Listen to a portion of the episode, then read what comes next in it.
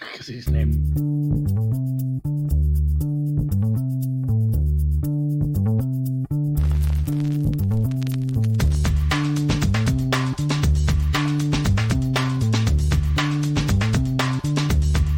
Welcome to the acclaimed podcast, The Deep Dive, featuring your esteemed hosts, Andy Monitor and Drew Dinzik, powered by BetSperts. Welcome to the deep dive. Andy, we have two more podcasts this season where we will be previewing NFL game action. This is the second to last of those podcasts. How are you feeling? Does it feel more like a a letdown or a finish line to you? A it's a long finish line, right? Absolutely. It feels like a finish line. Oh my god, it's such a I know, and I've already I've already you know we've already talked to some people about some of the off season stuff we want to do, and those just like the one I'm just gonna spoil it. We pitched something to uh, Eric from PFF, which I think would be a pretty fun idea. Oh, yeah. That sounds infinitely more fun than just talking Oh, yeah. about games that are going to get hammered to dog shit by everybody in the media all week. So I don't even know. We didn't really talk about how we want to approach this this week. I kind of want to just look at it from a bunch of different angles. Maybe, you know, I, I hate those articles that go through it and be like, you know, the Rams passing game versus the versus the you know the Niners coverage advantage Rams and you know you go down that. But I'd, I'd like to kind of look at some of those subgroups and some of the things especially in that Rams Niners matchup where we saw them play twice this year. The other one we saw them play what four weeks ago? So it's kind of interesting to take some of that uh, the context from those games that we saw I went back and watched some of the highlights from all four games last weekend I watched some highlights from the Niners Rams I watched some highlights from uh, Bengals, Chiefs, and there were some some things. Drew's fine. Drew, was fine by Monday. Yeah, I feel a lot better. And honestly, apologies to you and Dan for being a uh, crabby grouch uh, in the uh, in the aftermath of that. I mean, and just to provide Once I saw the coin flip, I'm like, my night's shot. Yeah. I think I even F bombed that. Like when you, you Yeah. know, when you're like, oh, yeah, no, Chiefs won the coin flip. I was like, oh, fuck, it's over. Um, the, um, yeah, I still, I still don't entirely understand how the hell that happened. Uh, It, it's one thing to Yeah. lose a sizable bet. It's not to rehash this, but, but we are going to have to go over that game a little. But to the 13 second thing, because I went back, I'm like, I'm like, maybe this isn't so rare. This happened a few times this year, and I went back and looked at mostly Lions games. To tell you the truth, I went back and looked at the late drive by the Ravens, and I went back and looked at the late drive by the Vikings to beat the Lions twice early, and those were like 38 and a minute four. I mean, those are reasonable amounts of time to Course. get off three or four plays. of course. Honestly, with a minute four, that's a reasonable amount of time to get into field goal range without timeouts. I, honestly, if there had been 30 or 40 seconds left, I almost feel like that both teams approached it a little differently. you know what I mean? Like, I, I, I get what you mean there. like the Bills like kind of approached those last two plays like they had won.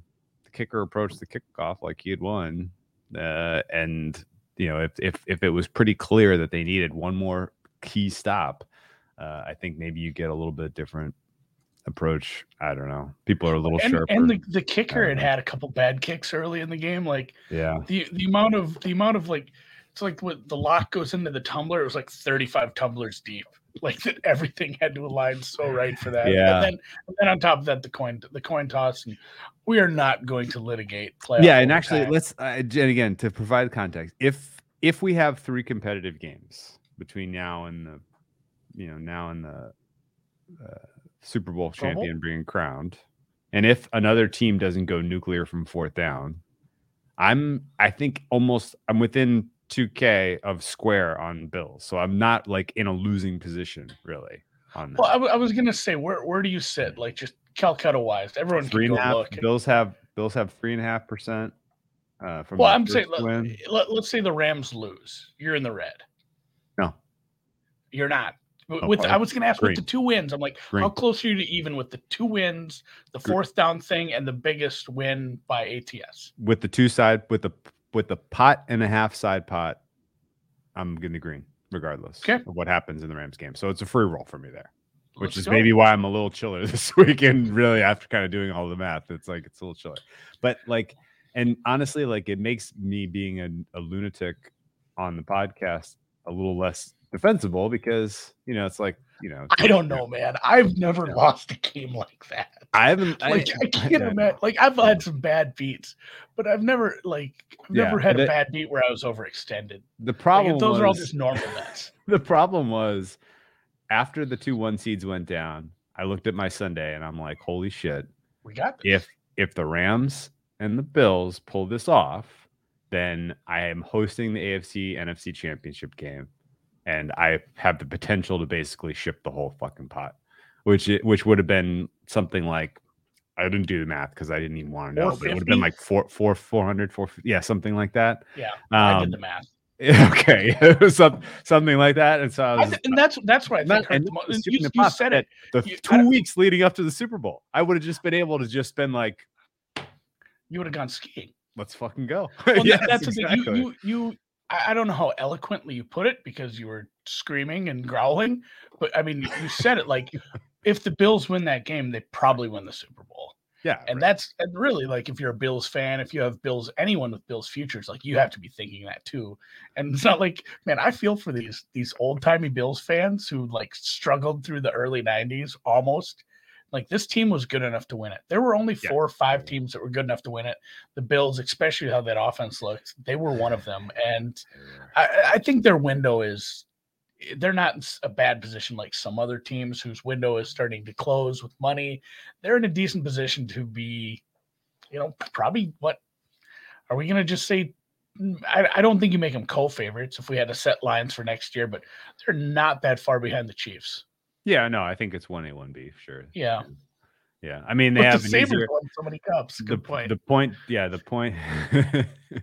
the Bills uh, have an easier division. The Bills are going to lose their offensive coordinator. The Bills have a little Yeah. bit tougher schedule next year than they had this year. Um, but ultimately, they can, you know, they still would be the expected co-favorites to be the one seed in the AFC. Um, and obviously, I think after their experience this year and dropping a couple of those huge games against nobodies that cost the Bills the home field in that one, um, I think maybe they take next year a little differently. It's possible. They need a good offensive coordinator replacement though, which isn't easy to come by. Daboll, yeah, thought- it's, I it's sounding like sounding like what Daboll to Miami. Well, our one of our guys said he's it's it's Giants actually. So Well, I don't the, know. the Giants, I think, covet them. I think it's his. Like, if he takes the Miami job, the Giants will probably end up going with uh, a couple of the or uh, there's talk of Dan Quinn, which would be I'll hilarious. I'll be I'll be one hundred percent honest with you. It's a, it is a major mistake to take Miami over the Giants. Major, and the reason is the GM that is bringing you with him from Buffalo is Yeah. starting that cycle. He's starting his job now. You're not you're not inheriting Will Grier as your GM, who's already fired one coach, right? And if Will Grier makes some personnel decisions that are poor, or makes a couple more poor personnel decisions that are questionable, Yeah. then you could be on the outs in Miami um, sooner than later. On top of the fact This is- that, uh, yeah, New York Maybe is the most job. interesting offseason as far as like, you know, every year we have six or seven new coaches, but this is maybe the most interesting one because there's a bunch of teams who are. Uh, I mean, like last year, it was the the Texans, the Jaguars. You know, some of these teams, like uh, it's nothing's going to change in those in a year or two. But like some of these teams, you know, the, Minnesota is not that far from being a contender. Like just some defensive pieces, better coaching. The Bears are obviously not there yet, but they still have some pieces. And they they you know invested in quarterback. The Giants are in bad shape, honestly. I think because oh. of the drafting. But Isn't that Mi- where you want to be, though? They I have that's their where assets. You, that's where you want to be. they have That's where their assets. it's it's interesting because you can look at it from two different spots. Like if you're if you're a fan, you're like, all right, hey, we're at this spot, we're almost competing. But if you're a coach, like you just said, you don't want that job. No. You want the job where you can. I, You I don't- want to ease in. I want low expectations. And Yeah. and that, that's what we said about Urban Meyer when we said we don't think a first year coach can get fired until finally he just did enough stupid stuff where he said like but you're saying it might work for us. Like Urban Meyer, Urban Meyer was an, was truly an outlier with all the Yeah. stupid shit he pulled. Like this is how you get fired in your first year somehow, which is honestly really amazing. But no, I mean you're right. You want to step into a position where the the expectations are low. The leash is You- long. Yeah, the yeah, you want to get that long leash. So all these all these positional I don't think it's just like the head coaches. Like the backfilling of coordinators is going to be very interesting, and obviously the. GM spots that are open. The Vikings did fill theirs. It sounded like that uh, fellow I- from and honestly, Cleveland. I thought, I didn't yeah, know I much thought about him. uh, the three GM hires so far, the Giants, uh, Bears, and Vikings, Yep. all seem like very, very good decisions. All of them. Uh, these guys are all, you know, they they have some bona fide, some chops, some analytical, um, you know, check the boxes, which I think are positives. I didn't dig as deep into the other ones. I just kind of looked at the guy the Vikings ended up with. I, at first glance, like tip of the iceberg, yeah, it looks like the kind of guy who it would be, you know, more forward thinking, run a run a forward looking kind of this is the NFL now, not I'm I mean, just really if you look at how the Giants organization ran for the last five years, that was a guy who sat on his laurels and said, This worked in the past, even if it was you know, more maybe not causation, maybe just uh, hey, things accidentally worked out because you lucked into the right draft picks and things happened and you got the right quarterback at the right time, kind of shit. You know, like I, I don't know if he was the answer in all this stuff and like the Carolina stuff was what it was, but like he ran he ran things how he always ran things and it didn't work in 20 well, let's say 2016 2017 whatever up till now it didn't work in today's nfl so i like uh I like younger hires. I hate to be like that guy with the, you know, with the the coaching thing from the past few years. Oh, let's hire these young, sexy coaches that everybody, you know, with the uh, the McVays and the Kingsburys and all that. Where that was a thing for a while, but Christ, I mean, two of those guys are in the NFC title game now, so it'll it'll it'll be curious to see how this all turns out. And I think I think you're right. If I'm Daboll, I don't know if I like Miami. Yeah, I think there are a there's I think as it, as we currently and we talked about power rating the you know coaching vacancies and we'll get Eric's uh, opinion on this next week, but uh, Vikings and uh, Giants are high right now for me because of the low expectations, because of the draft capital specifically the Yeah. Giants have. Um, plus the Giants are in the NFC East, and you know there's some shitty organizations in there, so oh, you got that going for you. Um, Which is the nice. uh, which is nice. Um, yeah, I think uh, I think realistically, let's uh, let's let's crack into these games. Unless you want to talk Winter Olympics, it's up to you. I so I have some things to do because Louisiana Louisiana is finally launching their the sports betting thing. I'm going to go on a sidebar here with the legalized sports betting things. Not that anybody with any brain cells think that government is efficient or gets stuff done right, but like when when I started to get into my new position here and I was learning more about the legalization and some of the stuff, it is wild how you know I, I'd be shuffled some stuff. Hey, Louisiana's going to go live soon, so there's going to be some offers that we can promote to some of our users. Oh, when do they go live? Oh, we don't know. Well, what do you mean we don't know? Well, they don't know. Like they they don't know yet. Like nobody knows. They're just here's like a window of time they might go live, and then we'll find out like two days before. And that's what ha- that's what happened in New York. Oh That's what God. I'd like. All of a sudden, it's just a shit show at work because New York's going live. Louisiana is going live Friday, and Wow. like so, I, I got a little busier than I'd hoped to this week. But tomorrow, I think uh, I think I'm going to be building a little uh, Google sheet for the Winter Olympics. Good, good I'm stuff. I'm getting pretty excited about that. There might be we have we have a bye week. I think there's going to be an Olympic episode that gets slid in there. I did about three hours of reading last night uh, in prep. Um, I start I started some Yeah. light overall stuff. Yeah, same, same. I made a gonna a couple bets. Made a couple long shot bets. Uh, we'll save those for the Olympic pod, though. Um, I don't think those prices are going anywhere anytime soon. We'll see. Um, the uh, the general. Okay, let's let's format this podcast a little bit. Okay. Chiefs, Chiefs, Bengals first, Yeah, we can start with and the, then how about uh, how about we do an intermission after that, and we talk Aussie Open. sure. College basketball, NBA. Just a real quick refresh on those three, and then we'll go right into. I Uh. College basketball's not going so good tonight. We'll see if. Massachusetts can get their shit okay. together. just, just want to know what's up, uh, Okay. and then we'll uh, and then uh, and then we'll do the the nightcap. And the nightcap, really, I want to focus mostly on. Uh, Rams are a free roll right now for me. Um, what what do I do about that? I, that, I was Um, going to ask you that question. I'm glad I didn't get a chance to yet. I will wait for it. And um, yeah. And yeah, there's some people from Louisiana apparently. Congratulations to you guys. You're to get some, again, like if you get legalized betting in your state, there's like a shitload of free money right off the bat. Even if you decide you're not, a, you want to just keep using your offshores and pay per heads down the road, like take all those free bets and then just run with it eventually. It's fun. Mhm. I can't, okay. I can't wait to be, uh, what's Captain Jack call it? The, I mean, there's like a name for all that shit. He does some, he does some pretty good videos on how to Well, take advantage. Bonus, Yeah, just uh, bonus hunting. bonus hunting. Yeah. Um, advantage playing. Yeah, pretty Yeah. much. So, Okay. all right, Bengals, Chiefs. Yes, let's talk about this game. Let's talk about this market. Uh, we have a Kansas City Chiefs hosting the AFC title game. I believe this is the 15th year in a row that the Chiefs are hosting the AFC title. Fact check me on that one. It's been a lot of years in a row that the Chiefs have hosted the AFC championship game. They do it again. I don't. Um, Yeah, I don't think we need to, uh, you know, get into hyperbole and superlatives with Patrick Mahomes, but it's not Yeah. all him. Like, there's a team around him, and there's a very good coaching staff and a good management system that put this together. But Yeah. to start a career with this, essentially this many AFC Championship Yep. game appearances in a row is.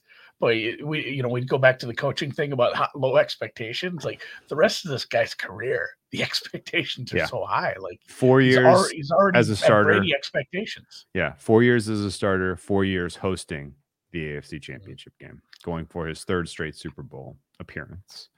Um, and they are seven point favorites, which would tell you that there's a reasonable likelihood that they are going to LA to uh, play the Super Bowl, likely as favorites there as well. Um, if you look at the look aheads, the um, Kansas City Chiefs, I saw some places open a six and a half here. Not sure why they gave the betters that opportunity to get a cheap price on the Chiefs because it flipped pretty immediately to seven. Um, there were a couple of shops that ultimately you could have gotten a juicy seven and a half on the Bengals, and they got snapped up aggressively enough by the right people, apparently, that the books are going to stand pat on seven. Um, apparently, there's not enough of a one way here on Chiefs from the mid early and midweek market makers that is going to make this a seven and a half even though right now it is a little juicy uh, to lay the seven um, at certain spots currently it's a little juicy to take the seven at circa. Circa seven is minus 115 everywhere else we're looking at uh, you know flat sevens uh, with the exception of pinnacle which is minus 106 to the set minus seven 105 to the seven. And that, that's kind of leading me to believe, unless unless some group really is just waiting, which I don't know, limits are already up.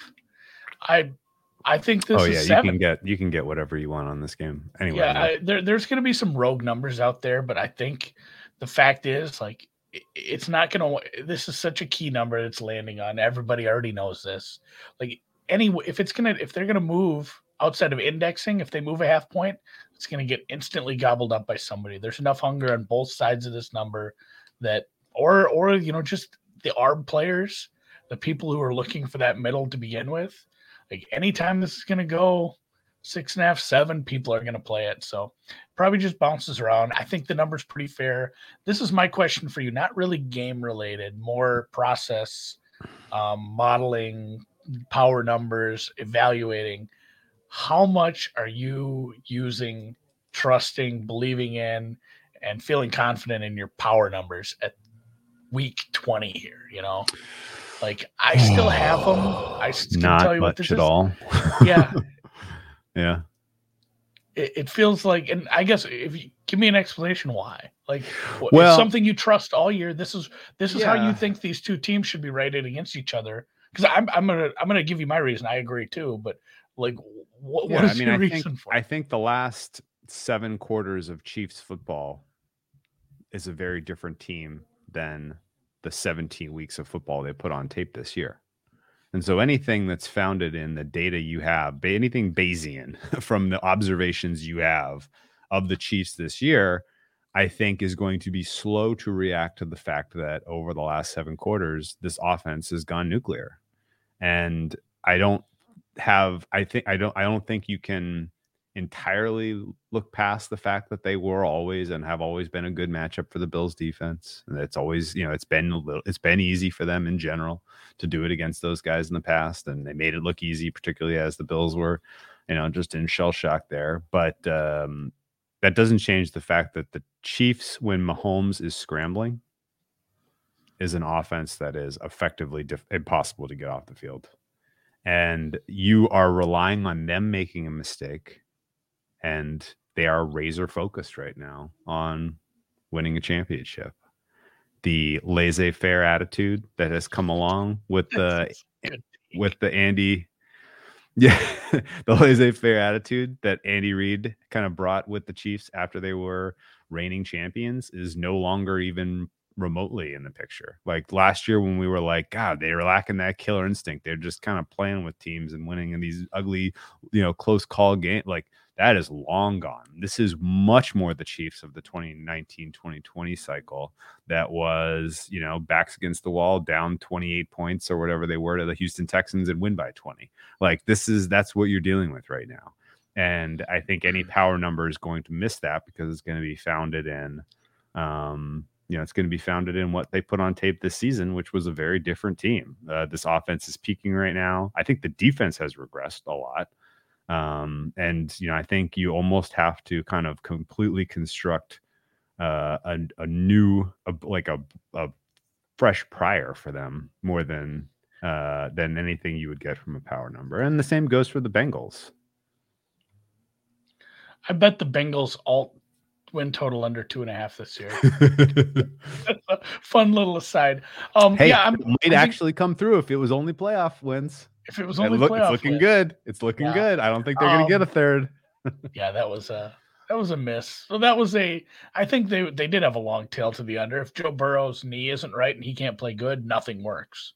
Oh, because sure, this defense, sure. this defense isn't that good. So there's there is a long tail to the under if his knee but his knee looks just fine. He looks like he's 10 times better already than last year. And yeah, I mean, you, you've all watched his games.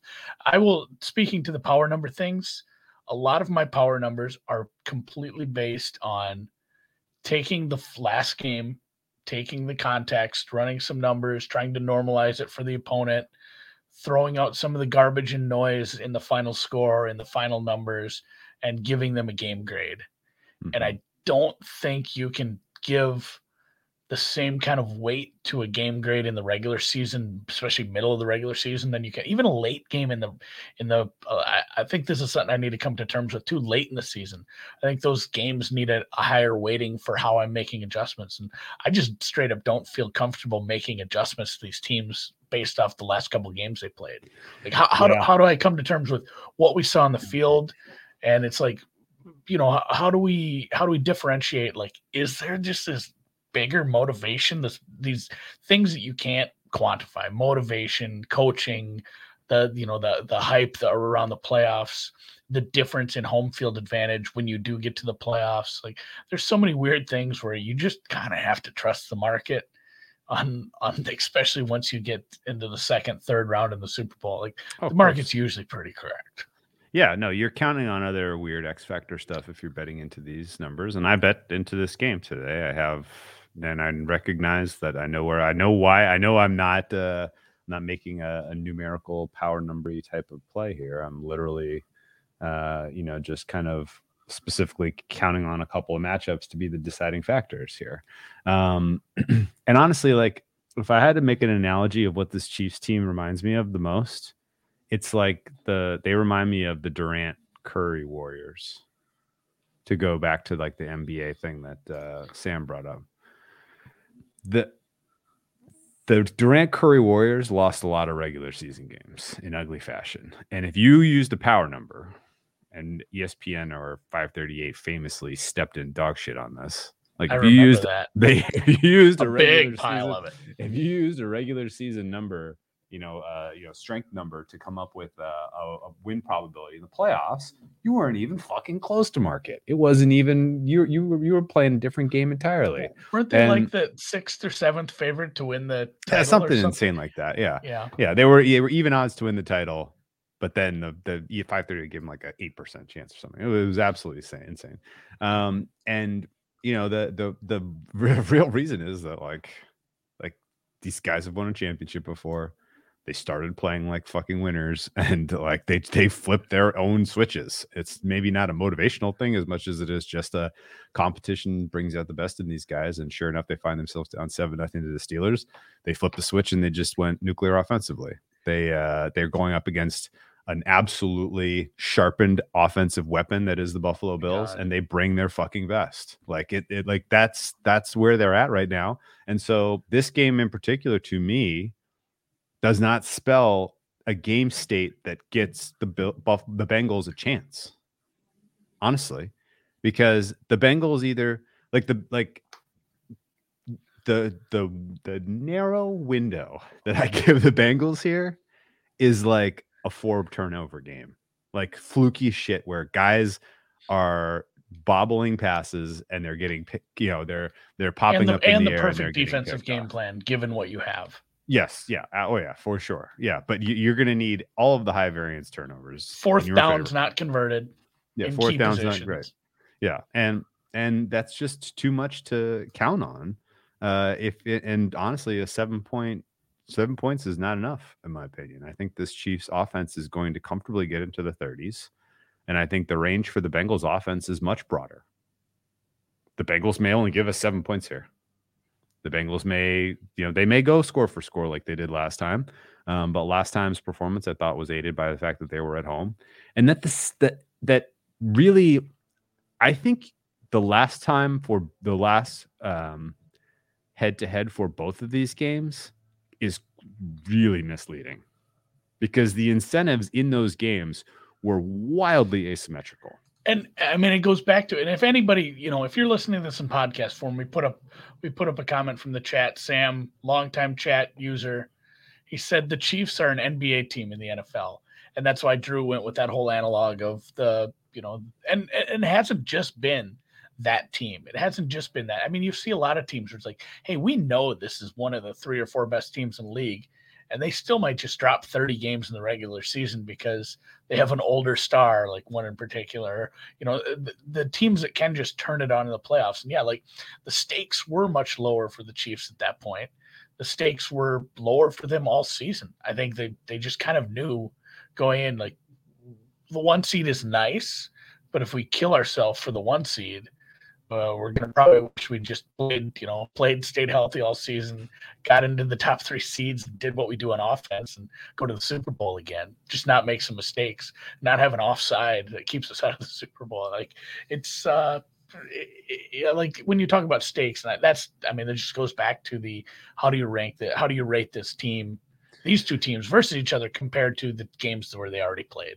Yeah, and in heading into that Bengals Chiefs game, the Bengals were um they were dogs in that game and they were look ahead dogs to the Browns, which meant that loss loss, they're out of the playoffs entirely. So like they literally like had to go to the well and put every single good play together. And they got a generational performance out of Ja'Marr Chase in that game that clinched him an award. Uh, and I have a hot you know, take on rookie of the year. Oh yeah, okay, interesting. so uh yeah, that like honestly like you got an all-time performance in a, you know, in a must-win moment and, you know, they punched their ticket to the playoffs thanks on thanks to that uh that game. And the, and the Chiefs like yeah, that would have been like you said, it would have been nice to have the one seed, but like they were already in. and realistically, more important to stay healthy. Um and you know, so I so I realistically I, I think you can't necessarily look at that game as telling you much. On top of the fact that it was weirdly officiated, on top of the fact that uh, you know you were dealing with a very very different um, Chiefs offense at that time than you have now. Um, well, and, and maybe a little a little pushback. Like I've said this numerous times. Like I don't think it was like pro Bengals No, refing. no, It was just I don't. Yeah, it's just like Yeah. all the penalties that could happen in high Yeah. leverage situations all happened, and they all happened in the favor of the Bengals. And now we're we're looking at Vinovich. We're looking at a you know the, these refing crews, which God bless you in the chat, you guys. I mean, I think somebody brought this up right as the playoffs started. It is mixed up crews, but I believe we're looking at a refing crew that does not call a lot of DPI. So I would be getting pretty handsy with the Chases and the Higginses and the Uzomahs and every and boy and everyone. Like if I'm the Chiefs, it's it's like this was a classic Belichick thing where when you I mean you've seen this for they years. can't call everyone. Yeah, they, they can't. They, you're not going to call everything. Or like Belichick would seriously make adjustments if the refs were not calling DPI.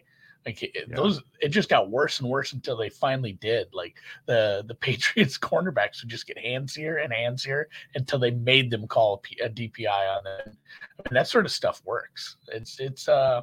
Mhm. Yeah, K- and KC is a little handsy. I'd like to. I, I don't have that up, but they do seem to draw a lot of those penalties. That'll be Yeah, that'll be one of the X factors that the Bengals need if they want to stay in this game. So again, Yeah. they're gonna they're gonna need some big swings like that again. Especially this is this is in KC. This is a playoff atmosphere, and again, like Burrows looked composed the whole time, but the offense needs a little more than they put out last week. yeah, and I mean, let's. I mean, let's give the Bengals a little bit of credit. Uh, you know, Zac Taylor has done more this year than could have been expected of him. He still calls Yeah. some real minus EV shit that I think will ultimately doom them in this game. Um, and Joe Burrow, I'll give Joe Burrow some credit. He has been cool as can be. He is the real deal. He is going to be a perennial playoff figure. Uh, and a lot of that is because he has an outstanding trio of wide receivers to work with. It is really, really quite impressive how great, how good those three guys are. And when you have multiple, um, you know, weapons in the passing game, you're going to be, uh, you're going to be a force to be reckoned with. I mean, it's no, it's no accident that uh, this weekend happens to feature the likes of Cooper Kupp and Deebo Samuel and Ja'Marr Chase and Tyreek Hill and Travis Kelce. Like these, like you need game breaking guys to to step up and really win games when the margins are narrow. And the Bengals have those guys. The Bengals defense, I don't think matches up especially well with the Chiefs and what they would want to do. Um, they give up gobs and gobs of space and yardage to tight ends in general. And Travis Kelce seems to be perfectly healthy and uh, you know, and and kind of at um, you know back to his peak, even though he's a little aged. Um, similarly, Tyreek Hill is is a problem. He is speed, and you can't match speed with speed, considering who you have available in the secondary. Did you see that still shot of him where he gave the peace sign to the Mhm. guy and he was behind him? He yeah, hadn't was in front of him? him Yeah, yeah. It's just yeah, the, the the speed on some of those is sick. And you know, an, another thing probably to point out there too is everyone's fawning over the Gabe Davis game, but they really, really did a good job of limiting Diggs. Of course. Like Diggs, they, they I mean, that was the game plan. They took Diggs away, and Josh Allen's just Josh Allen has taken massive steps forward. Mhm. And there's numerous players on that offense that have been able to catch the ball. And I mean, it just having a weird outlier tight end day for one single tight end like that was strange, but he was going to find somebody. I mean, that offense was trucking. And I guess that's my question to you right now. If you had to, I mean, let, let's let's pretend you have Chiefs win the Super Bowl ticket, and none of the and the whole the whole thing's mixed up, and you had to face the Bengals or the Bills offense in one game. And I mean, we know what the lines were. I mean, it's as much as been made as has been made of this Bengals offense. Go uh, just look at the prices. Look at the pricing. The pricing Yeah. says, despite the high volatility, I don't want vol- explosiveness of this offense, it's still a field goal worse. Yeah, more, no, more, more. More, Yeah. more, almost Yeah, yeah, more. four points worse. Um, yeah. Four and a half. So, uh, you know, I think uh, the matchup of Chris Jones against a weak interior offensive line and the fit potential for there to be disruption uh, from the Chiefs defense going up against the Bengals offenses there. There, there are like eight paths where the Bengals don't exactly get you to their team total in this one. Zac Taylor calls a shady game. Joe Burrow gets nerves. There's a couple turnovers. Uh, Chris Jones is disruptive. Um, you know, Ja'Marr Chase gets covered and they don't call PI, right? Like, you know, there there like are a lot of things there that keep the Bengals in check. I don't see any of them going the other way. Yeah, just I think if this was a first round game, what would this line be? I mean, say in Arrowhead, four and a half, probably. Because say like six. I think it. I think it would be bet up. Because I think people was, would still it, bet it, it up. got it got bet down to like three and a half when they were in Cincy a couple weeks ago. And that and that's the thing. Like the Chiefs team that we've seen the last two weeks, the way this offense has operated, with a healthy Kelce and you know Tyreek, who seemed there was a bit of a foot, you know, the scare with the foot injury there. Uh, he ran like 28 miles an hour down the sideline. I think that's fine for now. Uh, last season in the playoffs, and you know we've had this a couple times now. Mahomes was carrying some injuries. He's completely healthy, and then just uh, maybe comes down to the pass rush.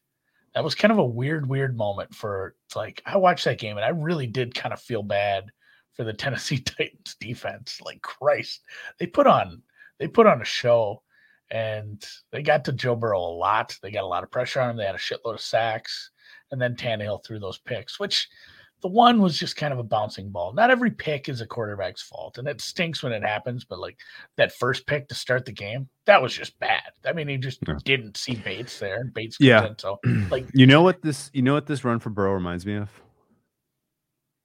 You remember when Andrew Luck made his first playoff run? He wins. Is there a Steelers game in he, there? He won. He no. He I think he won wild card weekend, and then the second weekend he went into Denver and he got the win against Peyton Manning. People were like, "Oh yeah, here we go, Andrew Luck. Like this is it." You know, this he's never good. retiring, and he's never retiring. And then they went into the they went into Foxborough and they faced yeah. the champs, and they got their teeth kicked in. Like this is this has all of those feel. This has all those whiffs to me. And Burrow will be around. He built Burrow's never retiring either. He'll be around forever. Um, he'll never he'll never have to deal with you know uh, you know long term injury concerns, considering how good the that offensive line is and how often he gets hit. Um, but no, seriously, uh, I think realistically this is uh, one way action Chiefs, and um, I think the the two most likely game states Chiefs are crisp. They put scoreboard pressure on them. This looks like uh, this looks like the Steelers game. I think the second most likely outcome: the Bengals come out. They're plucky. They're they're cool. They're good out. They're good early. They put some scoreboard pressure on the Chiefs early, and then the Chiefs offense wakes the hell up and and you know scores 28 points in the second quarter. Like that. Like those are the sort of the two most likely game states I see here. And in both cases, I think the Chiefs are winning with margin. Uh, I don't mind laying a seven here. I think there's a reasonable likelihood in the first half of this game you're seeing a double digit live number. You with me on the Chiefs, or you think yeah, the Bengals are? I agree. Yeah. I'm probably not taking a side. I, am pretty fair with the number. Like if I had to bet it'd be like a Chiefs alt or a Chiefs team total over. I think That's fun. There, there's a lot of game states where they just put up 38 here. Let's put uh, let's put that uh, they've scored 42. We don't have a lot of team totals. Although I do have something here from again from Sam Lipscomb Mixon receiving overs. Mm. He was eh, he got used a bunch in the passing game last week, and this is a nice little matchup for that as well. I think maybe it's going to be a rushing plus receiving total over because he, he was a little stymied last week, and maybe that'll bring that number down a little. But mm-hmm. the, again, like Sam points out, KC is bad against receiving backs. And yeah. it's it, and again, and another good point. Taylor will want to limit pressure on Burrow. This is a nice little safety valve. Like I like yeah. that Mixon look a lot. I absolutely love that point, and honestly, the idea of Zac Taylor sitting in his lab prepping for this game and being like, if we're gonna win, we got to get we got to get Joe Mixon 25 touches if we're yeah. gonna win. Like I like that feels like something that's in his mindset as he's prepping this game plan. Um, and uh, and also, if this is a big margin at some point, let's let's say it's a 21 point game in this one, as opposed to last time they were it was a big margin as well. And I know the Bengals came back and I know they won the game, right? But let's say that there's a big margin in this one and you're on the road and it's fucking rocking and Chris Jones is breathing down your neck on every snap. Are you just like, well, we made it to the AFC championship game? Good for us. like like there's there's a there's a pull the parachute at some point for the Bengals in this one, isn't there? I think for everybody except the quarterback, Okay. like he he's just he seems too laser focused on getting this. Like I think he he thinks he's the Super Bowl favorite. Like all his interviews, he's just so focused on the next step. But I mean, there there is a bit. A team, it's still a team game, and there probably is a little of that. Like, Okay. it, it, it's tough to come back against this team. Although, if there is a big lead by the, if there's a big lead by the Chiefs, I could be leaning into some alt or some live overs. Okay. Um yeah, oh yeah. If there's a big lead by the Chiefs, if, there, if there's a three if there's a three score margin Either way, either way, you're Yeah. firing all all bullets fired. All- although although yeah. Bengals should be able to run. If the Bengals do get a lead, little worrisome for maybe the immediate over. That's where uh, Hmm. they they could take some time off the clock. Hmm. But uh, yeah, Okay. I'm, I'm with it. Well, I know. I hope it'll be an entertaining game. I mean, honestly, like we were talking on, you know, I want to see Rams Chiefs, but I wouldn't be crying if it was Rams Bengals Super Bowl. I'll tell you that much. Um, okay. yeah, hope it's hope it's a good no, game. you would not. Uh, Chiefs team total over is the is the sharpest angle, I think, because I, yeah, I don't know how this team's not getting into the 30s. Not the way they're playing right now. Not at full strength. So let's uh, talk a little tennis. What was uh, Noops's take on the WTA? Can you uh, give me a uh, a quick synopsis before we talk men's? So he has some swag tech. But he also has some DRC. Some who? swag tech. Iga, Iga. Swiatek. Swiatek. Yes. But he also has some DRC. So he's, So he's cheering against cheering against Barty. He's cheering. doing. ag- he's And our guy Will Brinson, who we should try to get on Oh, here yeah. sometime soon. We should, I haven't talked to him in a while. We usually bring him on for this weekend, but I forgot to ask him, and and he's been just- all over the place. I got he's crazy, been and he's he's- been he's been very busy too. I'm gonna I'm gonna bother him tonight. He's building. I'm sure he's just building golf. Showdown maybe he will want to join one of our halftime shows. Ooh, Brinson. be fun. Brinson halftime. That'd be good. Mm. But uh yeah, so we're cheering for Maddie Keys, and especially since Brinson has a future on Maddie Keys. And if she were to make the final, you could, as the kids say, name your prophet. Dis- Okay. especially if it was Danielle Rose Collins. Uh, I think we are. My predictions. Uh, I have Barty winning a tight first set, seven six, and then uh, running running over Keys in the second set six two. I think that's how that goes. I think it's, It's Barty and straights. Set, Barty 7-6, hasn't 6-2. shown any cracks. No, no, her service especially is just firing right now. Um, and I think um I think Iga wins the first set. DRC answers, levels, uh, and then Iga pulls it out in three. I think she's just got too much quality. Any, uh, this got brought up maybe on a brown bag. We should have man at the library on for a halftime show. That a crazy dude. Um, anything, uh, it got brought up in like the pressure to bring this um title home for the home crowd because Mm, it's been a while. Like, is that starting to build up? Because she's obviously the clear favorite at this point. She needs two more matches. And I mean, it's been since the 70s. I mean, this used to be, especially before the open era, this was just an Australian won it every year, like constantly. Margaret and then Court Open, slowly yeah. went court and a few others, and then deep into the 70s. And I believe, yeah, it's been since 78 since an Australian woman won their home tournament. A lot of pressure on her. If that, uh, if anything's, I think if that would make her crack more than anything an opponent can do. Although Maddie is hitting the piss out of the ball. Yeah, that this form from her has can been a surprise. I, it's like she, it used to be What? when she's in Stanford. what? we'll bet on her. Like if What? she's playing at the Stanford Yeah. one, we'll bet on her. Otherwise, Yeah. we're not. But yeah, she's she's really her. I mean, everything. Her ground strokes. It's not fluke that she's here. good. She's playing her ass off. Yeah. yeah, she's won five matches. I mean, she's she's Yeah. great. So I, I think this will be a tight one. I think it, I think it'll be tight early, and then ultimately Barty pulls pulls through. That's fair. Um, the men's side, uh, holy crap, did the conditions get bad at the worst possible time? the quarterfinals are always a little long and a little lengthy. We had five, we had three five setters. Yeah. Um, and one of them, Rafa almost killed Rafa Nadal. I had in the action. over. I would have been I would have been so mad if I woke up and Oh, he they retired. withdrew. Oh Jesus, he would retired that. Oh Jesus. Um, the uh, Nadal has two days to recover from that. Which helps. That's a good amount, obviously. Berrettini though is playing his best tennis right now. Um, I did not think he was going to break through here.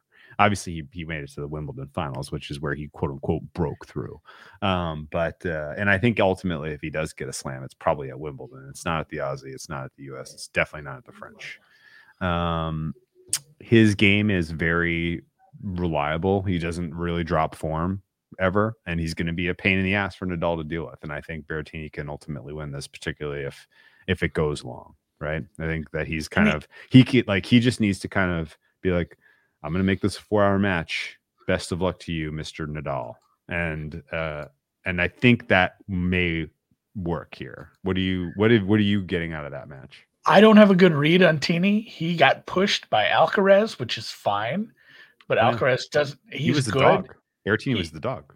Yeah, I, I, I didn't. I, I wish I'd have bet that one. Oh, you had him as the I mean, well, Okay. just I, th- I think the Alcaraz, the Alcaraz hype was a little too much. I thought that was like an, I thought that was a pick 'em. I thought that was pretty close. I didn't know what the odds were there. Then got, got pushed pretty hard by Monfils as well. Like I- I don't know. I watched I watched Nadal the most this uh just because it's been on at the times when I've been watching tennis. And again, going back to the Mannarino match, it's like, holy Christ, he just turns it on and gets to ball like just looks like the old rat. Like he's on, he looks like he's on clay at times where he's getting to stuff where it's like, oh man, you should you should have had to slide to that. You went so far. And I mean, he looked great in that tiebreaker at times. And I'm I'm scared of the guy. He's still very, very good. Good luck to you. This is this is a major semifinal facing one of the all timers. If the the nerves don't get to you a little there, I don't know what will. So probably a good match, but I, I think Nadal moves on here just Okay. because he did have Wow. the time to recover. People people made a lot out of how bad he looked at the end of the match. You don't think it's not like you where you have to go home and see if mom has Gatorade in the fridge. Like he's getting IVs and the best care possible. He's going to be just fine. Like especially if he had two days to recover. he lost nine pounds during that match. I've lost nine pounds in a day before. This is good, Dad. His hair is getting. It's very big. now, It's like yeah. it's bigger. and Yes, it's getting Very worse as the tournament goes. Yeah. Uh he's losing pounds and losing hair in front of our eyes. Um I think Berrettini can can dig can do it. I think that What's one should over be here? closer to 50 Uh without looking 40? 40. Yeah. It is a yep, 38 and a half, 39 and a half, depending if you want to pay minus Okay. 20 or, or 10. Okay. I don't know how I would approach it. I don't think I'm betting that one. I like Berrettini in a tiebreak. He's been a clutch tiebreak guy. So I think he can get it deep. Either way. Let's keep moving. Uh Medvedev Tsitsipas. this is the good one. I wish this were the final. It kind of feels like it is. Hmm. Winner of this match wins the slam. So here's where I'm at. I would be more inclined to take Tsitsipas straight up than the handicap here. Oh yes, very much. I can yes. absolutely. It's like the Cowboys Niners game where there's a situation where Medvedev wins in straights with a couple of double breaks in there, and it's not like Tsitsipas looks horrible and gets bageled, but he just never converts a break. He never really gets close to converting one. He has some mental mistakes, some you know some unforced errors, and then there's a situation where this is close. And I want that money line because I think a close match Tsitsipas wins. So I might take that. I mean, he's like two to one. I think Yeah. two to one. I'm so- now here's the other question: yeah, good. What is his outright price right now? And would a rollover be better? Because I Rollover will be better. I think if I you think the Nadal rollover- gets through, Nadal will be the favorite in the final over Yeah. Tsitsipas. Um, so Tsitsipas Medvedev is a rematch of last year's Aussie semi. In that lead up, Tsitsipas was the one that went five, and and Medvedev was the one that came in fresh, and Medvedev mowed him. It was not a competitive match. Honestly, it was so eye opening how good Medvedev form was in that one that the that people just put money down hand over fist on Medvedev to beat Djokovic in the final, and they lost their ass. Um, but but uh, but this market has been I surprisingly pro Medvedev. Saw it open at two mi- minus two thirty eight. I've initially got bet in the direction of Tsitsipas. He had a low of minus two seventeen. He is now minus two fifty. So basically, people, uh, you know, despite the fact that Medvedev is the one that is coming in off of a five set marathon, are still supporting him, even though Tsitsipas had the easy match last time. Um, Elbows fine, He- food time. That's all. That's Yeah, what this game's fine. about. Head on a swivel, switching gears like that. Because I did funny- that up. two funny comments and then give me a prediction. Uh, one, it does very, very, very much feel like Tsitsipas cares about the fact that they're making the Netflix show. Well, yeah, Like it's it's it's like it's raising his game, which is hysterical because you're like, dude, this is a fucking slam. You want to win your a slam, right? Well, apparently he has another gear when it's not just winning a slam, but he's also being filmed for a TV show. yeah. Um, and that's absolutely hysterical to me. Uh, he's and he is he is an absolute mimbo. I cannot wait to watch that documentary. pretty and just excited. be I'm like, more excited about this than any hard knocks. oh yeah, he Although is, the I- golf one yes. should be good too. I'm I cannot I cannot wait to hear and see what of the the ridiculous stuff he does. Uh, to the Medvedev FAA match was an was a fucking war. FAA came in with the this is how of course happened middle of the night last night. If you didn't see it, I'll give you get you caught up.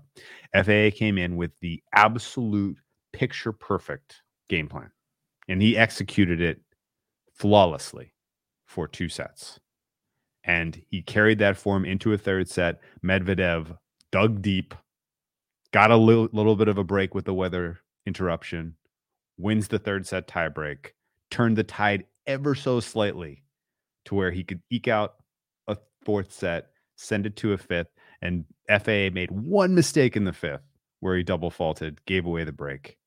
And then Medvedev held on for dear life. It was extremely close call. That that match, entire match, was on a razor's edge. I put that more on FAA than I do being concerned about Medvedev. FAA, I thought, showed something impressive in terms of his quality. I didn't think that was Medvedev really showing lots of chinks in the armor, uh, things to be concerned about personally. But I am blinded by future liability on Medvedev, so I will listen to, to think, an was it- argument against. Who who came? It's always the second guy. Who came on the scene first? Was it Khachanov or Rublev?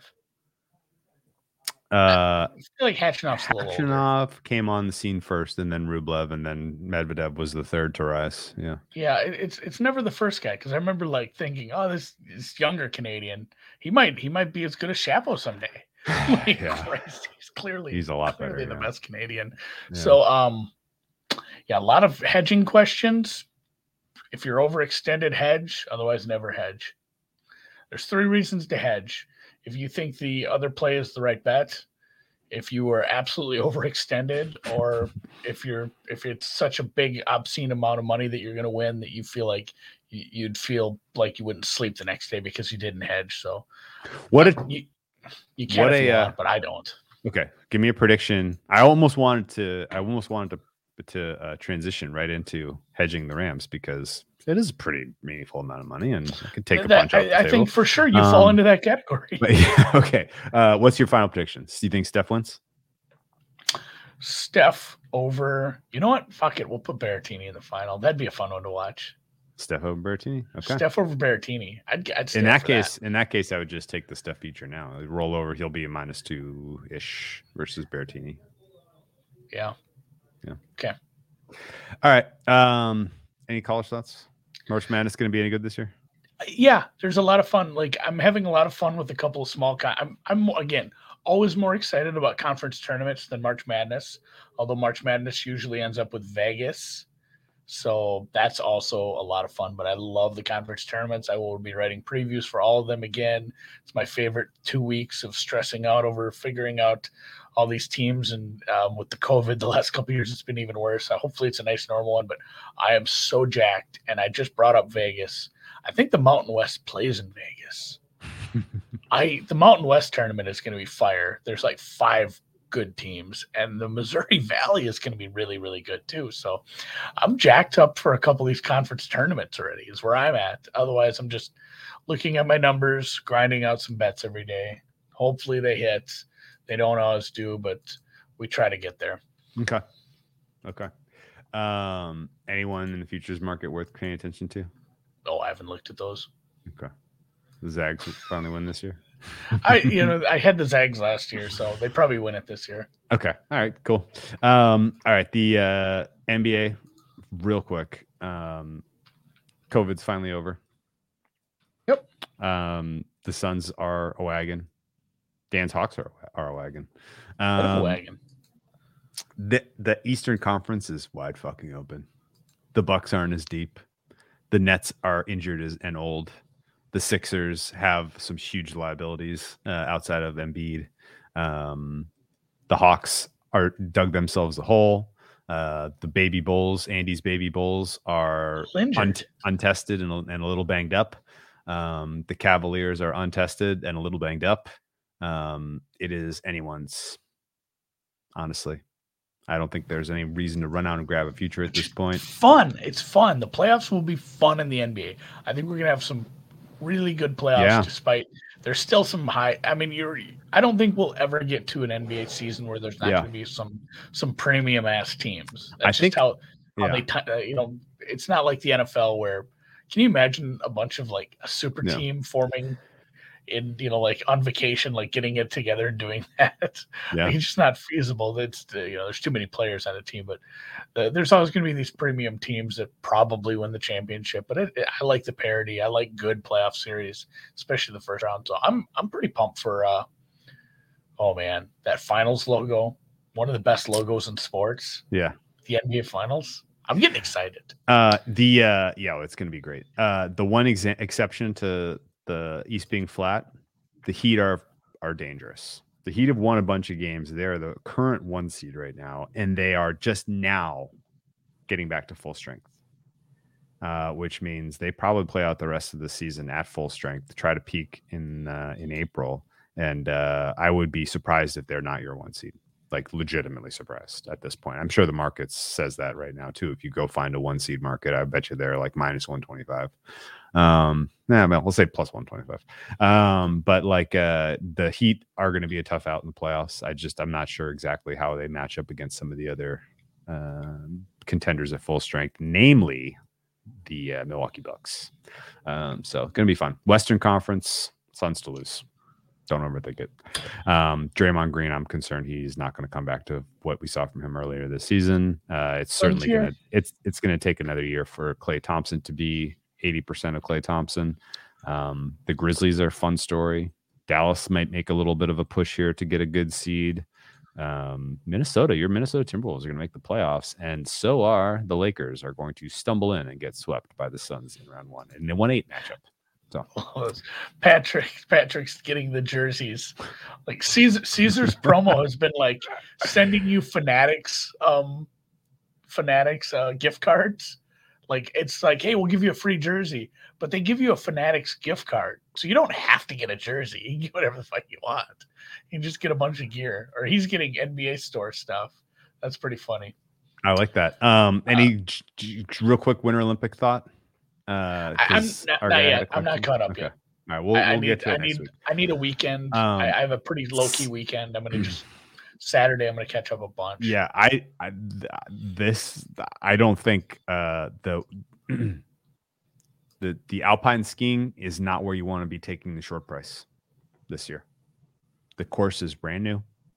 Uh, none of these skiers have skied it. It is wide fucking open, um, and I think there is a damn decent chance that uh, that we see some chaotic shit. Uh, the giant slalom is also very tough to predict. Um, I would not uh, I would not take a plus 350 there, uh, regardless of how good the uh, the top of that mark. You know how good the quality. We'll be trying to beat some of the big prices there, Yeah, for or sure. beat some of the short prices rather. Yeah. All right, So let's move yeah, on. Olympic Olympic podcast is coming. Yes, let's move on to the NFC, NFC, NFC. Do you want to start with the hedging? Sure, let's do it. Um, so I have 69,000 reasons here to be cheering for the Rams to win. It's a free roll.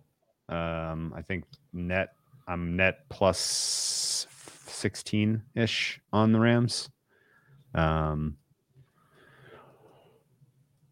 I can take a Niners money line here at plus 150 and split that down the middle and enjoy the night game and be If a lo- much lovelier person at the halftime show was and I after was the show's say- I was going to say, I would love you to do the full hedge because it would, it would help my split that mental baby health. right I down the middle. Yelled at. All right. Remember, I told you to take a gummy and I get yelled at. Um, well, some of us had to work on Monday, Andy. um, yeah, I know, was I'm I was also you- work stressed. You had to you had to fly like you had to fly up. I, yeah, I was I was. I was work stressed, which helped. Um, yeah, so for sure. I know you can't do this. It's like, uh, oh man, I heard the most interesting thing on a podcast the other day, Drew. Think about learning a language. I think it was Freakonomics. Okay. uh. Like, all right, now think about English, a language you know. Yes. Now think about unlearning it, Yes. like trying to unlearn a language. Like the brain doesn't work that way. no. that- and I I, did mean, know it was sign language, and I have mostly forgotten it. it was a whole different analogy just because the brain works in such it was about shortcuts i think but it's kind of the same thing. I can ask you till i'm blue in the face like hey pretend you don't have this huge future in the rams. Mhm. who would you bet anyway? You can't do that. Your mind is not going to let you unlatch Yeah. from that anchor point. So i will say i think this is a very close game i think the number's right i think the rams win i do think it should be a three if i had to bet against the spread i would take this hook and if I were you, just for peace of mind, I would put like 10 grand on the Ram or the Niners money line. Just don't don't go home. Don't go Don't home sh- sad. Don't shoot for a middle. I, I don't know. Like it, it depends how you feel about the game aside from the and I I've already said I don't think your your brain I don't think anyone's brain. I hate to I'm like focus. I don't think your stupid brain can do it. Like I don't think anybody's brain can separate the fact that you have a big future. But like if you think your handicap is solid and you think the Rams are more likely to move on than this minus 184 implies, I wouldn't I, I don't know if I'd hedge then, I guess. Okay. But if, Um, regardless, even if I did think they win and the number's pretty sharp, like 10 grand in the Niners feels pretty good if if the shit doesn't go wrong. Um, the yeah, that's okay. Uh, the uh, because the two options I can there's a lot of ways to shoot for a middle. Yep. Obviously, um, That's right, and that's where I wonder the- about the three and a half. player performance on the Niners. Uh, you know, the Niners plus three and three and a half. Like, don't get me wrong. My numbers say my numbers say the most likely outcome of this game is that the Rams win by three. The second most likely outcome of this game is that the Niners win by three. so uh, let's let me and let me ask you about that. When we get into the playoffs, isn't it just no fucking brainer to take three plus three and a half? Like, isn't that an auto bet? Because anytime that you have two playoff teams and the margin is, you know, is around three, then almost certainly the probabilities would tell you that the most likely outcome, the modal outcome, is the favorite winning by three. Yeah, that the probably- second probably like most- the twenty percent plus. The second modal outcome is they is your team winning by three, right? So both of the most likely outcomes of the game are on your in your favor, on top of just the fact that um, you have the long tail of the dog winning. Um, yeah, agreed.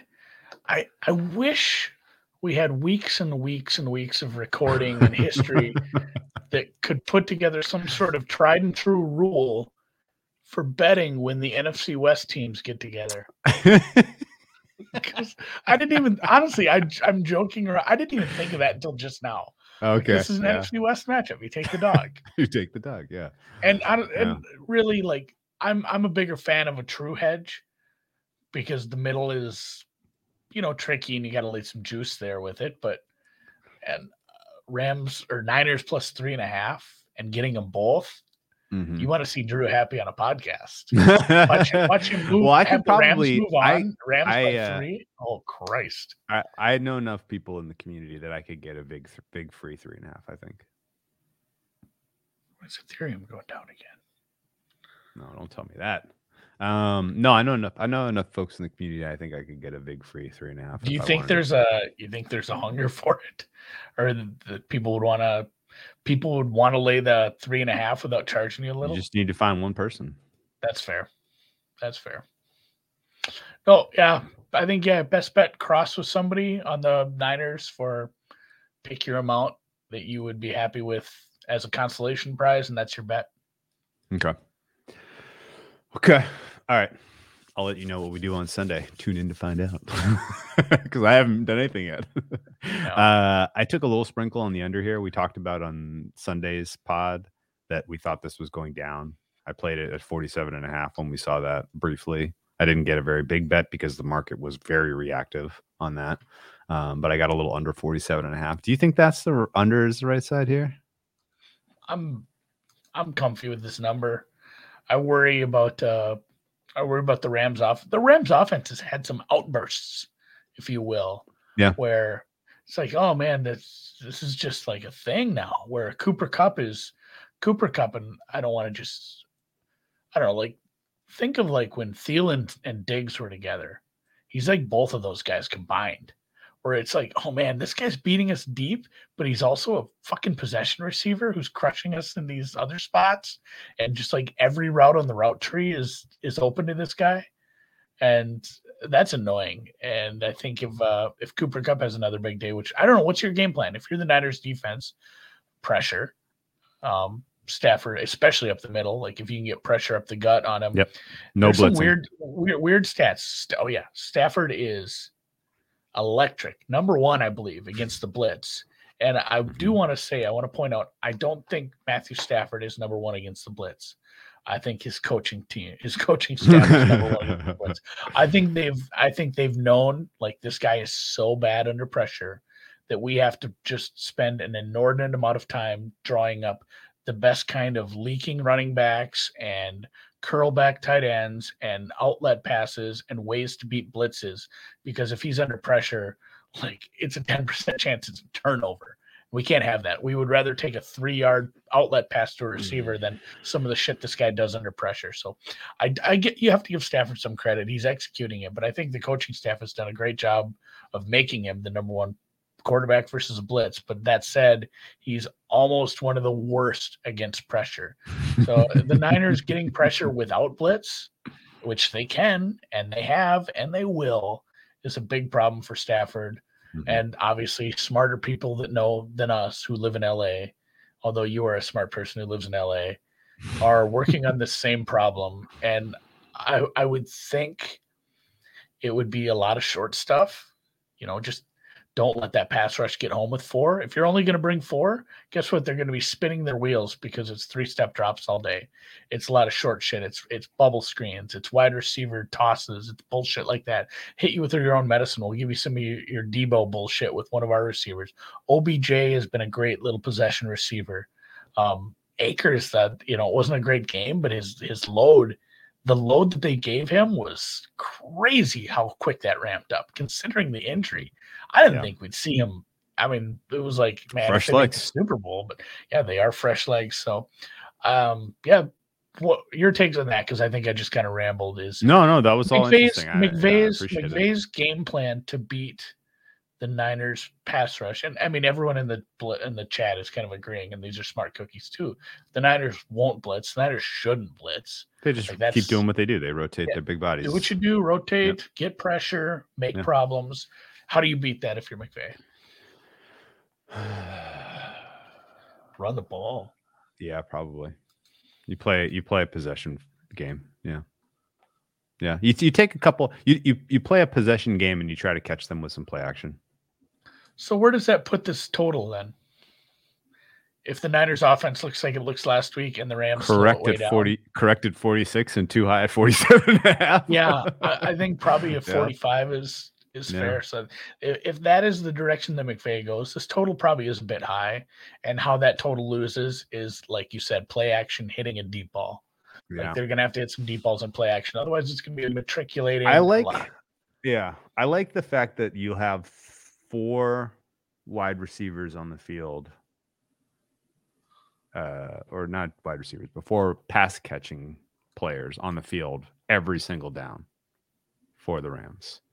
Cam Akers brings an element of wheel route, which is my favorite favorite running back route by far, as long as it's not Leonard Fournette who's running it. Um, the running back wheel is so fucking good, and Cam Akers does that perfectly.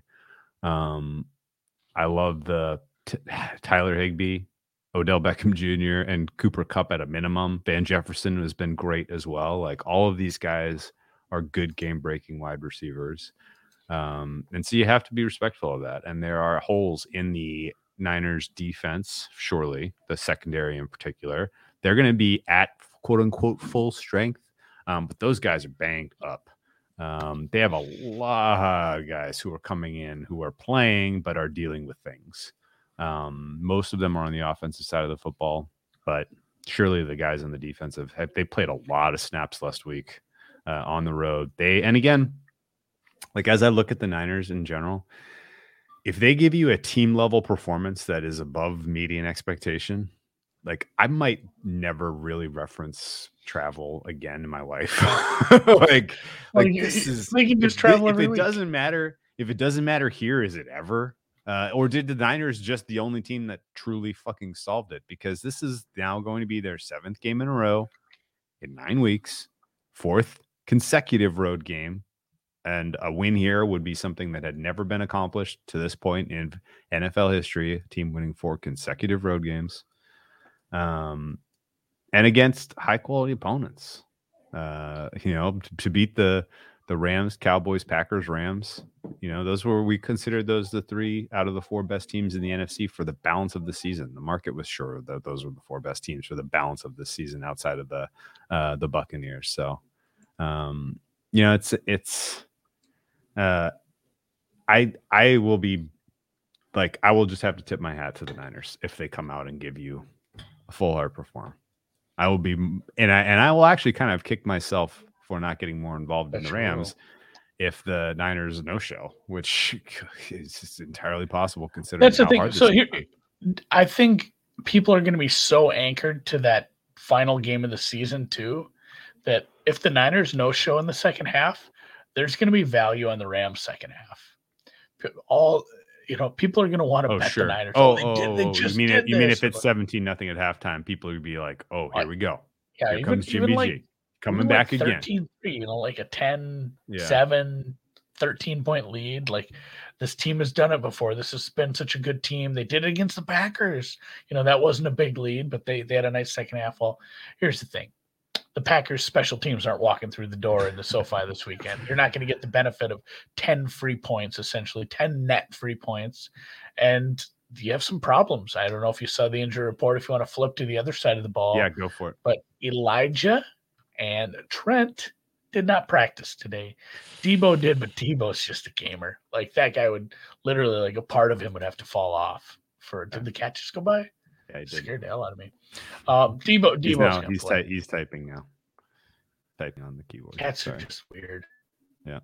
Deebo is going to play. I agree with you. Yeah. Um, Trent Williams, The- so, and this is a good point from one of our friends, and I wish I could remember which one because we have two offensive lineman friends. I don't Yeah. remember who said it, but if it was Jacob or Eric, but he said it's an ankle injury for Trent Williams. He said offensive linemen don't need ankles. Like that thing, that thing could be taped. You know, you could put three inches of tape, just completely immobilize it. And he's he he should play, but if he's if he's less than 100 percent, that's a big problem, especially against. Uh, uh, I mean, it's a team that can get pressure off both edges, which I mean, how many teams are there that can get pressure off both edges? Like, eh, let's not say superstars, but like two good defensive ends. uh, there's not very many. You know, like I'd say like eight to ten. I was gonna go like six. I, I think there's more than you think. Like I'm not Okay. saying great. I'm saying good. Like two that two that are Yeah, I mean, know, shit. dude, the Packers. out. How many pa- how many third downs did the Packers sack Jimmy G last week? yeah. It felt like That's what I'm eight. saying. it well, felt like so many. that's where I'm going because your Yeah. number was smaller than mine. But how many have two decent defensive ends and then the best defensive tackle of a generation in between them? Like I don't know what you I don't know what you do if Trent Williams is struggling and your starting running back is hurt and Jimmy G is ineffective. Like that's a it's a recipe for you to be mad about your hedge.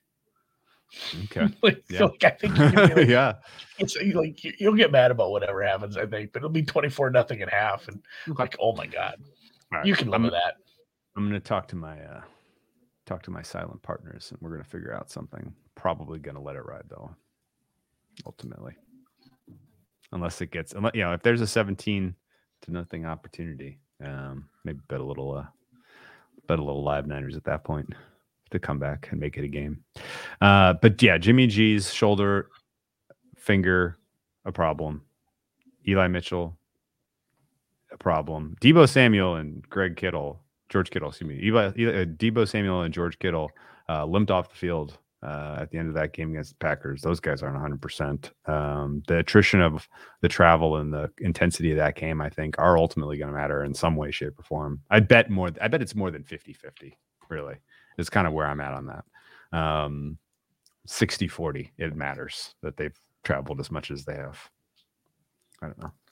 Yeah, Um, here's the thing: like it says, uh, Rams up by seventeen, or Jimmy G coming back from seventeen down, which is more repeatable. Rams getting up 17 is more repeatable. Jimmy G coming back from that deficit again. Yeah, I still don't see a blowout. I don't think this ends up in in So- similar fashion to that first half. The argument against the Ram being bullish Rams really is that uh, McVay is not coaching as aggressively in the playoffs as you would hope, considering what he's got going offensively. Um, you know, it's I don't blame McVay for letting the Buccaneers back into that game. That was mostly just fluky ass uh, turnover stuff that really got us there. Um, I think that game should have been closer. Like nothing. Nothing went right for the Buccaneers. Like the drops, the penalties, the kicks, everything went like that. Was, was there a kick out of bounds, if I remember right? After like, There- a field goal? There was I don't know. There was the snap There- over the head. there was the Cam everything Akers fumbles, uh, fumble at the goal line, fumble on the game clinching drive. You know, all of that stuff was absolutely bananas. Yeah, I mean the the sequence was insane. All three that- games, the all three all three end of games. The the blocked punt for the Niners, the fumbles for the Rams, the Still up there. 13 somewhere. second, uh, yeah, the 13 second drive for the Chiefs. Yeah, all of it was insane. the the first half was very very outlierish to me and i really think like people can say oh man like the bucks have so much offense like it wasn't weird that they came back like i was actually surprised they came back against this defense i'm surprised this defense has done this twice now with the bucks didn't lose that game at least and the niners late in the season that's not that's not how uh, and i guess going forward if you're a rams fan rams backer Rams better, whatever. You gotta hope McVay learned something because it's been a couple times now. Like that's coaching, that's playing conservative, and that's coaching. Uh, you can say like Tom Brady in that offense is something to reckon with. And yeah, that's a problem too. But with with those kind of leads, you can't play like that and expect to not have teams get back into the games. The Niners one was a little flukier, I believe, but uh, Stafford Stafford, I think, threw two picks against the Niners both times already.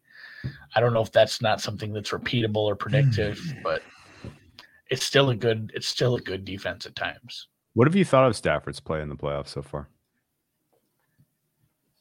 Better than I thought, but not as good as he could be. I've seen him play clean games this year. I've seen him play very clean games. Hmm. Then he had that stretch towards the end of the season where he was throwing, I think he threw eight picks in four games. It's like, well, this is this is Detroit. Head hung low, Matthew Stafford, playing with injuries. Matthew Stafford, like just playing without weapons, Matthew Stafford. This isn't the kind of, you know, this isn't Detroit where you don't have someone to throw to. You don't have a viable coaching staff. Like you have all these weapons.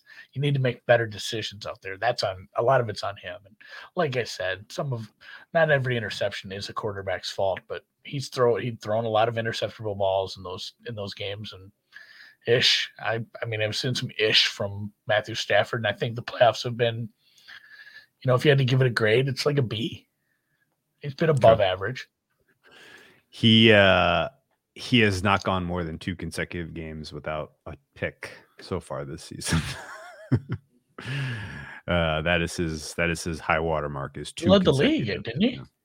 And uh, in interceptions, I wouldn't Yeah. be surprised. He had a shitload down the home. I'm. I'm ninety percent sure Um, he, he led he's the league. gone he was two weeks in a row. and Yeah. Tanny for a while. It's gone two weeks in a row without one. Not that Oh, that means anything, itching. but He's itching to throw one. I'll tell you what is seem what does seem repeatable at least. uh, He's not getting sacked much. He did get sacked five times against the Niners in the final week of the season. Um, that was a lot of that. The pass the pass pro really broke down in the second half of that game, and I'm going to pull up real quick what the snaps looked like um, for some of the Rams in that one. Whitworth got 100%. Allen was there, Corbett, Edwards, and Havenstein. So they were at full strength um, for the duration of that game. I don't know. I don't know. I think if you can keep the sacks at around three or four, if you can keep the Stafford turnovers one or fewer, I think the Rams win this game. And, and I that, don't that's think the other part of that's the other part of the injury report that we didn't get to yet is uh, Van Jefferson. I think is just resting that knee, but Noteboom did not practice today, and Whitworth was pretty limited. So It looks like the safety Rapp may be coming back though. That's good. he, yeah, I wouldn't got mind. some, I wouldn't mind fewer Weddle snaps. he got some work in, which that was a big problem for. I mean, that was part of the reason I took Arizona plus four. Said like if Kyler's on today, they're missing their safeties, and Kyler, I'm gonna have to remember. I can't hardly remember that game. Was Kyler on? he was. I he acted I like he was on mushrooms. If that's what I, I. I think I've erased that one from my memory. Kyler was not on. You can't take advantage of the uh, two safeties missing when you play like it's the first time you've ever touched a football in your life. Yeah. So yeah, getting getting Rapp back, uh, that's a concussion though. So I think he'd have to clear Oh, protocol, okay. which might be I don't know. It depends how depends how much you pay your doctors. Slightly more challenging. Okay. Which Depends how much you pay your doctors. yeah, that's how that works for sure. Um, I mean, that's not how it not, doesn't work. Uh, okay. All right. Well, I think we covered that fairly. Um, do you have a do you have a uh, player prop that you especially love? With somebody joked about Stafford over over 0.5 interceptions. Um, this is this is something. Jimmy G most passing yards because the the floors for the AFC quarterbacks are so high. 15 to 1. Like I does think he I have saw a- an eighty-five to one or something. I've- I've seen- you see that? or was that Niners highest scoring team? Mm-mm. There was there's No, been some was, ones It was a Jimmy G prop, and Mahomes was like minus four. Maybe that was cumulative over the entire playoffs or something. that that Um, could be.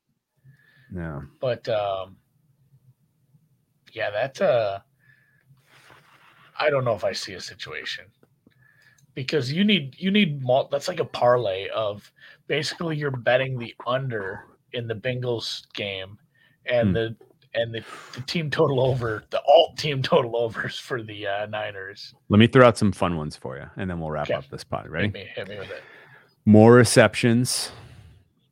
Tyreek Hill or Ja'Marr Chase? They've used chase a lot short like he's been in the in the playoffs i think uh i think that's been a real thing but tyreek across the middle is unstoppable right now i think that i think probably give it to tyreek Okay. Uh, more what was the juice on that or are these hypotheticals I'm just making these up. okay thin area. Come anyway.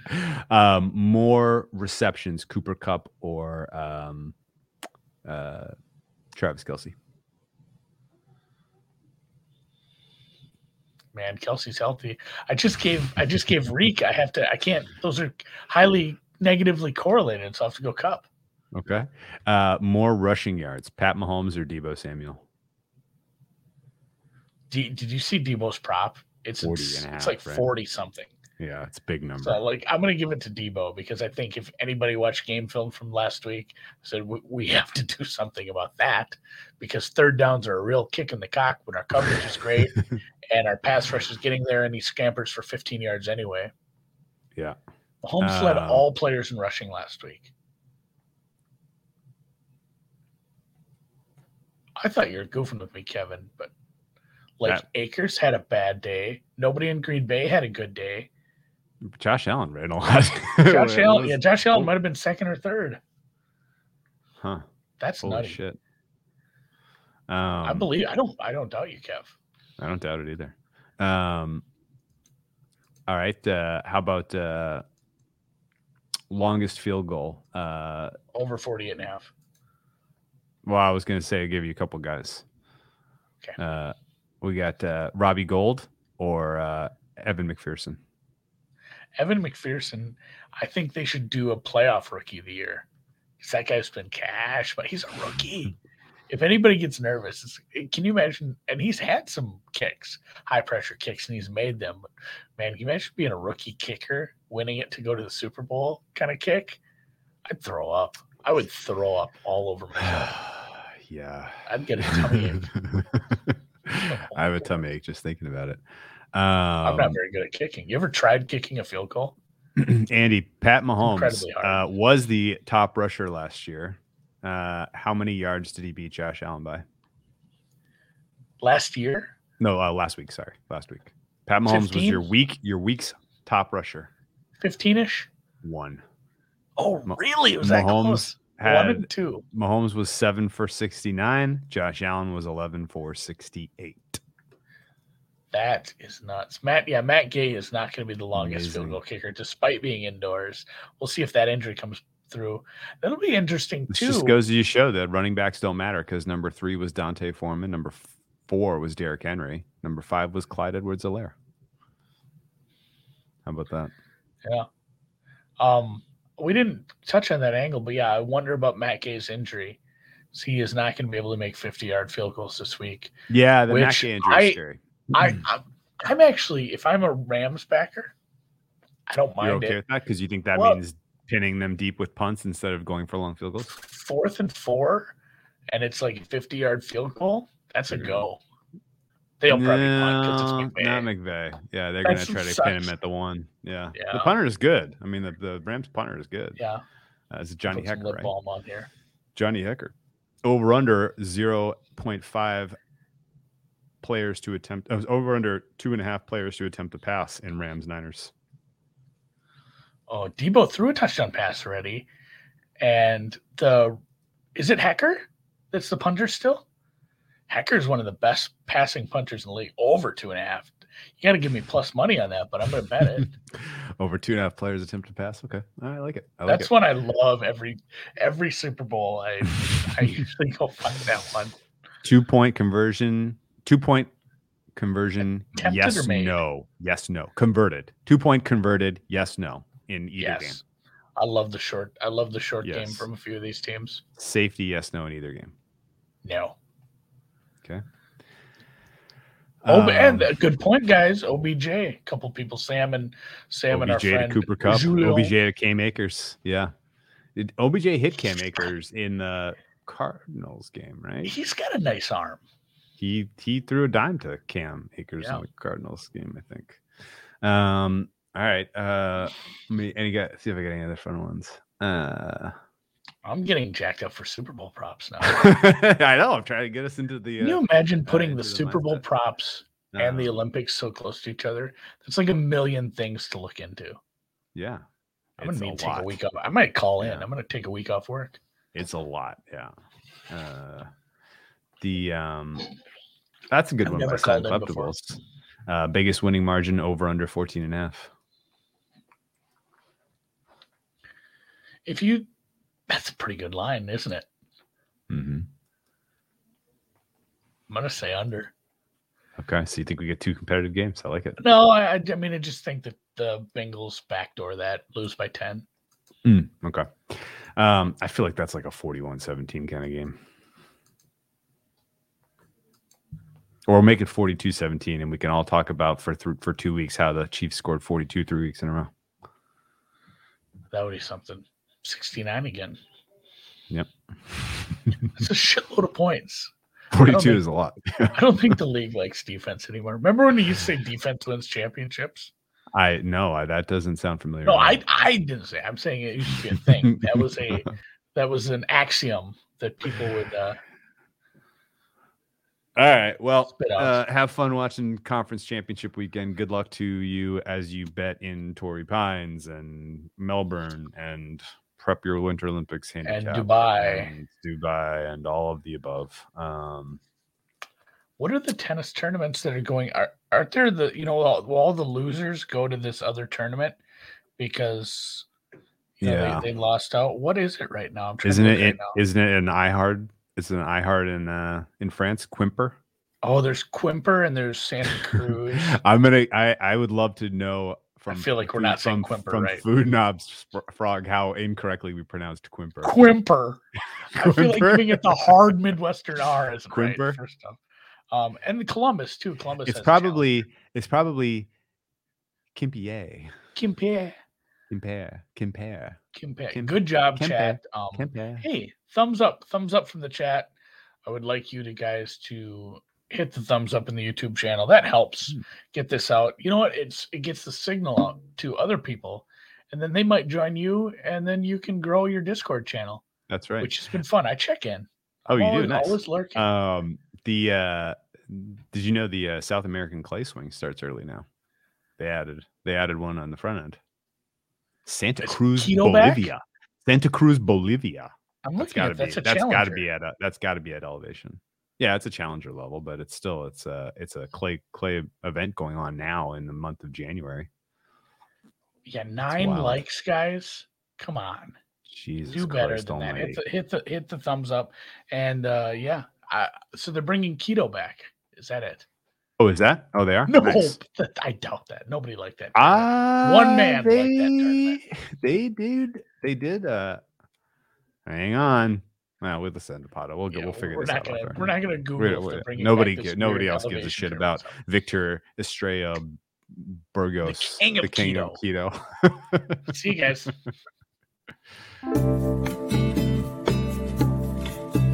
Only got nine likes, so we don't get to do the trailer today. That's, uh, that's a shame. Oh, yeah, we should punish. No king. Hey, how about that Miami Heat, Andy? Look at that, winning? 90, 92 67. That was a nice I have Central Florida plus four